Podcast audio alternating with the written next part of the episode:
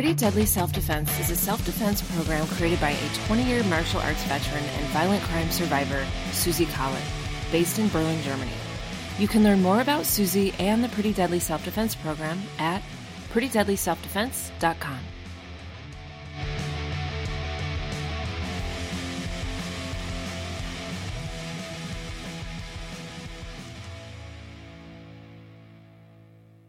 I feel like we're having like talk therapy for me and like so many of my um experiences, but I also um it, for me it feels important to come at this from like a personal um experience because that's where my questions are and um where I find the practice of self-defense and like your experience really valuable.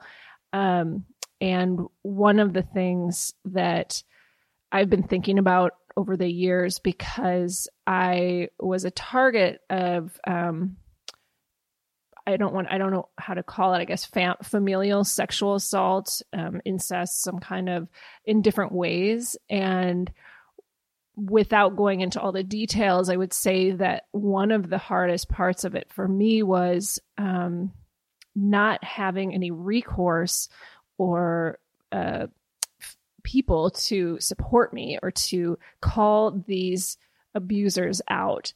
And I know for a lot of victims of family sexual violence, if it doesn't rise to the level of, you know, rape or penetration, like sometimes there really isn't a lot to do. And I was thinking of this, especially after Me Too, but also because I was involved in a sexual harassment lawsuit about 10 years ago. And um, you know, it occurred to me that what happened during the um, mediation phase was that I, you know, there was a lot of lawyers involved, and we had, um, you know, we were able to like make our case, and I realized that like there's just no forum for that when the the act takes place within the family and I don't know. That just really bothered me. That like it, even even in a lawsuit, if it's even if it's just a civil lawsuit, you can say, you know, okay, this person was wrong. This person violated, you know, HR policy, or this person broke the law, or whatever it was. That you can kind of say this, you know, there was a perpetrator and they crossed the line, and you were wronged. Um, but when it comes to family um, harassment, like um, assaults, like some of these, you know, what happened to me was that my uncle kissed me, which was like in a sexual way that, but I didn't feel like there was any, um, there was nothing to do about it. Mm-hmm. And I'm just wondering what your thoughts are on that when, when violence or, um, some, sometimes what happens within a family, it's not just kept a secret out of shame, but also because there's just not, there's no forum to dispute it. Right. Well, I think, um, well, I think some of this has to do with, you know, kind of antiquated notions of of women's roles, women's and girls' roles in families. You know, as still to some degree being property as opposed to um, being fully realized individuals with full human rights. You know, so unless there's, you know, big violence and uh, big violence, you know, but in the sense of like rape or beating or torture or something like that, um, yeah, it's, you know, it's all very fuzzy lines, I think. Mm-hmm. And I think there's fuzzy lines maybe from a legal standpoint and a federal standpoint because you know there is a there is a point where these things are private to a family you know i mean how far does the government go? Does law enforcement go? Do laws go penetrating that family unit? Where is your privacy? You know where is your right to to have a family or raise a family or exist as a family in whatever your definition of that is you know and there's there's clear laws about that regarding child abuse and child sexual abuse but not so much about like wife abuse you know mm-hmm. and in some like in the united states still in some states um, it's totally legal to rape your wife. Right. So, and again, I think this goes back to outdated notions of women's roles in family units um, and women as property and assets rather than women as fully realized human beings with full human rights. I think with families, um, you know, the keeping secrets, not standing up for the person who is victimized, um, is often a, you know, I mean, there's so many different reasons why, but I think that oftentimes it has to do with the bigger price Mm-hmm.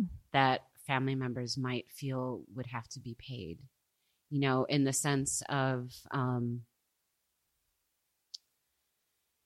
in the sense of like having to choose between family members and also we have, you know, we're primates, you know, we're like social beings and we have a biological instinct to kind of protect the unit and the community and that's a survival instinct. And I think, you know, in my experience I had to really look at that component and say, okay, so a lot like these people are much more interested in keeping this family intact and whatever that even if the cost is like maybe denying the truth or denying one member or even shunning, you know, shunning somebody for threatening um, the unit. And I think that's basically what happened. And, you know, and that was, it's hard to accept because it doesn't seem right. But I think this is a very common experience for And what, for especially and the other thing i was told was um to keep a secret for the sake of the wife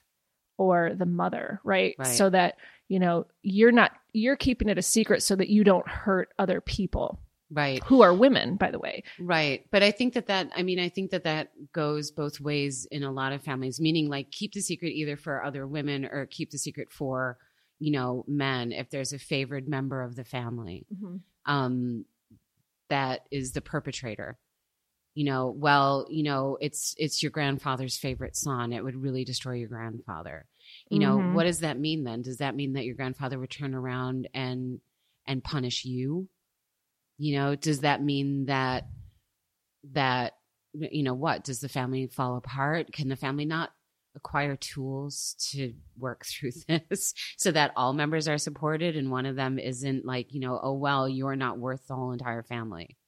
Which is what that message also kind of says i think that know? is like i think that is the the not just the message but i think that's what happens a lot I think of it is what happens, and I think that that's really um, horrible because it's because it usually happens to women and girls, and that's what it's telling women and girls. You are not worth, you know, what your well being is not worth the whole family, exactly and so therefore we're going to keep this secret. It's the family secret. You know, Mhm. we all know about it, but we don't need to talk about it because we want to preserve the status quo of the family.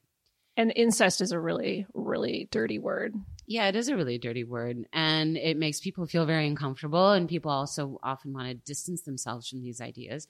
No, that would never happen in our family Mhm. because that's not the idea I have of my family or the belief I have of my family. I don't want to have to look at that. You know, it may also be that if I acknowledge this incestuous act, then I'm going to have to acknowledge a whole bunch of other stuff. mm-hmm. And now this family that is part of my identity crumbles. Mm-hmm. And so does my identity with it Mm-hmm. you know and now what do we do so it's it's i mean it's very complicated i don't agree with it and i know many people who have um, been very hurt by this act of not valuing you know a girl member a female member over the family and her well-being over the rest of the family and not being able to look at things as like it doesn't mean that the whole family has to turn against the perpetrator and that's the person who's shunned right it doesn't mean anybody has to be shunned at all. It does mean that you need to acknowledge and support and protect the victim. You need to confront the perpetrator. You need to find a way to, if you want to continue as a family unit, to deal with it. Call in outside people if you have to, Right. You know, but I think no one's really ever encouraged to do that.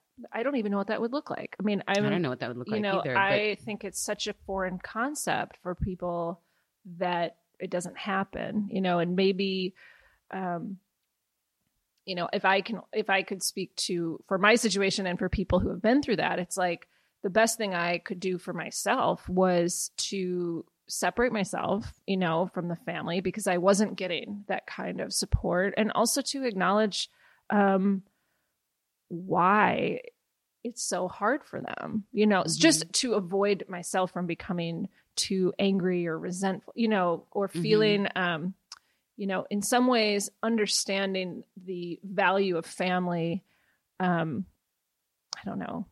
I don't mean to be a martyr, but it's some in some ways having that understanding of what happened gave me more space to just um remove myself. Well, I think one of the things that we don't talk about with family is that, you know, you're born into your family and you're rated, related by blood to all these people, but your ongoing participation as an adult is still is voluntary. You don't actually have to stay. You don't have to continue to interact with these people if you really don't want to. Mhm. And you know, we forget that. I forget that too, you know, and it's it's I think that that's a really scary thought because family really is a part of our identities. You know, what do you do when you have no more family? What does that even mean? What does that look like? What does it feel like? There are people in that situation. There's many, many people on earth in that situation. But I personally don't know what that's like.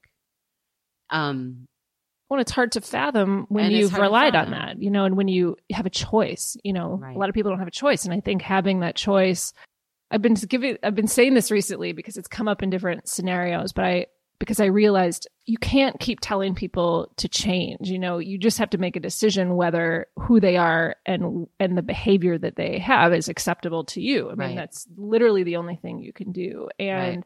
if you set your boundaries and if you say like, this is not okay for me, then you make that choice, you know, to remove yourself. And I think for a lot of people, it's hard. I think it's even um, almost impossible for some people to completely sever ties. It's just because it's so much a part of who you are. Yeah, exactly. You know, it, it's, I think it's, it- you know, it becomes a matter of survival ultimately. You know, can I survive without this? You know, can I not survive without this? Do I stay or do I go in that sense? You know, and it's, it's, or can I survive at great distance Mm-hmm. and still sort of have them in my life, but I'm Is the away? Atlantic Ocean enough? Yeah. Do I need to go to the moon? It's it's it- yeah, you know, I mean, I think we all have I think we all have a duty and a responsibility to care for ourselves first, and especially as we're adults. This is something I've been thinking about more and more in my own life. Um I think that as adults, we do have a duty and a responsibility to evolve past those early adaptive behaviors that may be causing harm to others, to, if we can, to confront and learn to deal with and resolve for ourselves our emotional issues um, so that we don't continue to Eh, kind of, you know, dump them all over everybody else and make everybody else deal with our problems and our issues. We don't all have the capacity to do that. We might not be able to afford therapy or or we might not have a good network or you know whatever it is. But if we can, I think we all owe it to the people that we love in our lives to do that as well as to ourselves, of course. Hoping that you love yourself most and sometimes that means distancing yourself from your family.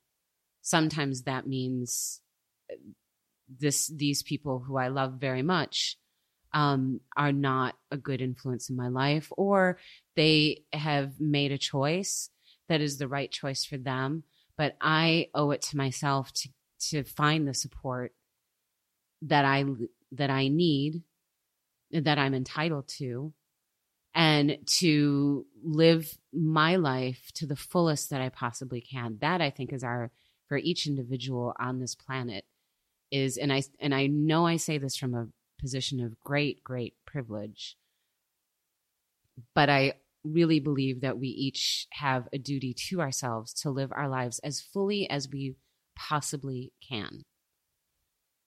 And that means being safe emotionally and supported emotionally and creating networks that we can rely on that are stable, that we know are going to be there and that aren't going to turn against us, you know, or choose something else over us. You know, that we are so integrated in that network that we are so necessary that the cost to losing us in that network, whether it's the family unit or network of friends or whatever it is, is is will will damage or destroy the network. You know and i think that that's yeah i mean i think that that's just something that we are all entitled to. And sometimes we have to go somewhere else to find it instead of in our families because our families choose to keep a secret maybe for these reasons. Maybe in their minds they're protecting you too.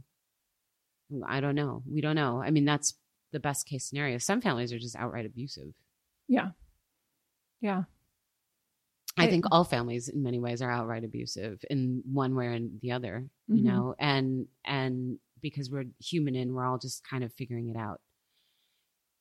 But yeah, I mean, I think I think it's really a pity that families choose to keep secrets and especially when it's about abuse and incest because it's usually at the cost of the victim, and the victim is almost always a woman. But actually, you know what? Now that I say that, I'll bet that it's actually 50 50. Yeah. I'll bet it's equally boys and men as it is girls and women. And, but regardless, it's 100% at the cost of the victim. Mm-hmm. And I know people in their 50s who are still keeping the secret, you yeah. know? And it's like, wait, I'm in my it's not that big of a deal.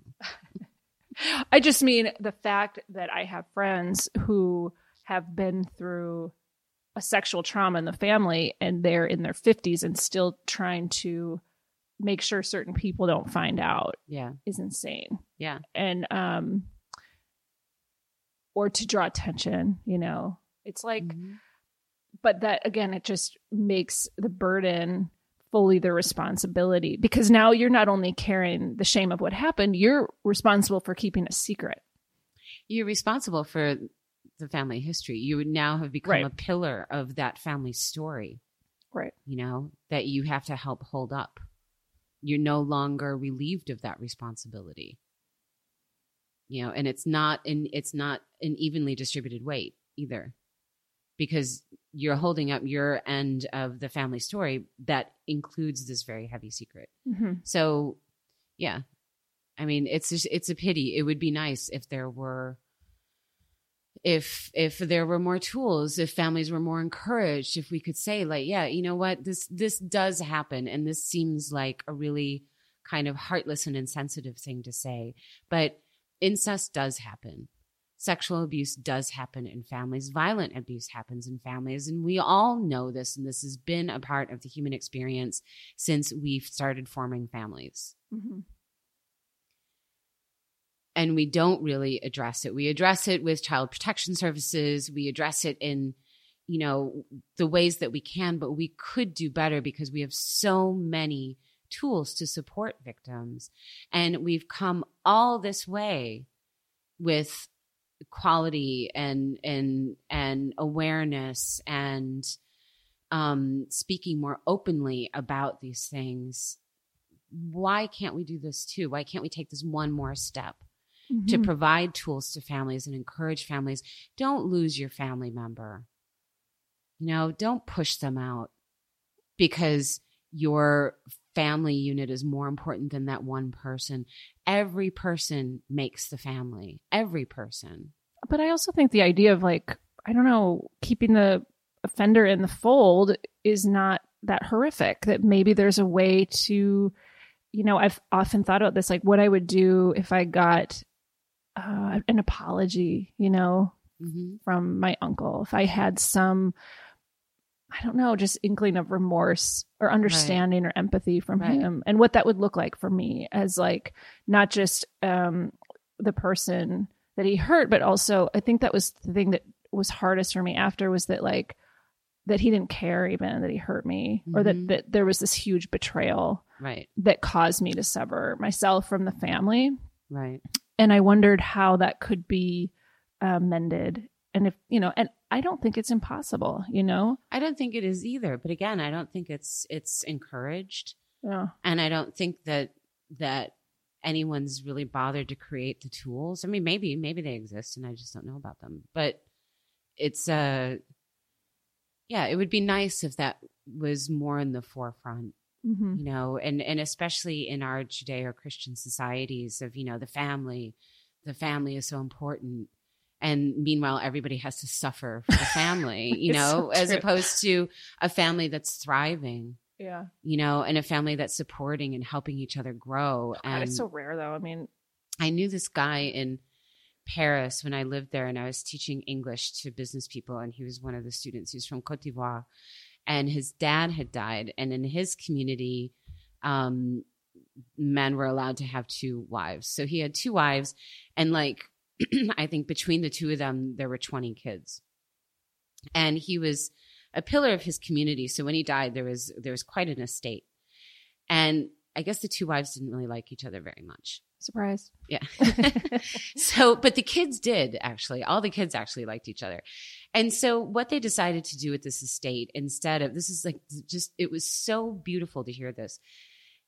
Instead of splitting it all up, you know, between all 20 of them and the wives and all of that stuff and dealing with all the politics, they decided to basically create um, a collective that would be managed by the family and they would support each other. So, because this guy happened to be well versed in banking and finance, he was responsible for investing that money and making sure that it was always growing and safe in money market accounts and blah, blah, blah, blah, blah. But when anybody needed money, he was also responsible for distributing it. So, they would get together and say, like, okay, you know, this kid wants to go to college and he wants to go to this college and this college is this much money you know, that's more than we want to pay. So as a family, we're going to vote. Do we want to support him to that college or can we talk him into something more affordable because this other kid wants to do that? Collectively, they decided as it's in, it, they were so big, it was like a village. It sounds Mormon. It does sound kind of Mormon. I don't think they were Mormon though, but collectively they decided to manage the estate and manage the families and help each other grow. And if Mhm. somebody wanted to start a business, they would vote on it. Yeah, okay, this person wants to start a business. Let's invest some of that money in that business. And let's all make sure that it grows. hmm You know, this person wants to take a trip around the world. No.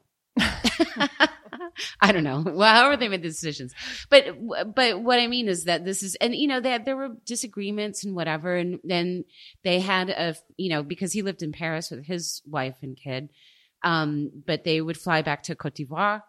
Um, annually, there was a family meeting to deal with whatever stuff came up over the year and make their decisions about how to spend the money. Hmm. Yeah, maybe Mormon, but it seemed pretty great to me.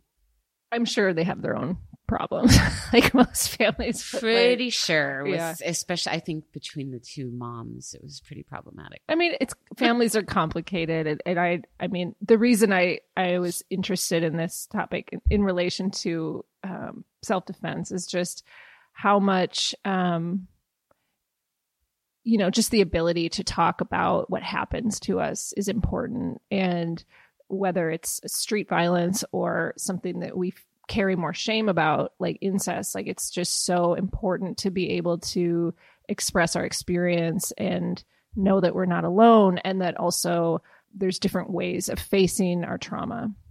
Yeah, and also to know that you're you're not a freak. Yeah.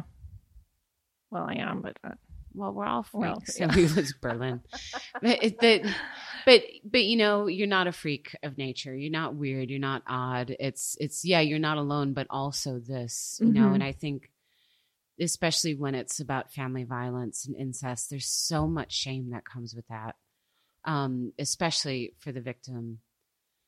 that it's important to know that you know there you're not a different kind of human being you belong to the greater human pack you know maybe that particular unit is not the best place for you to thrive Mhm. i don't know but to the greater scheme of humanity you belong to us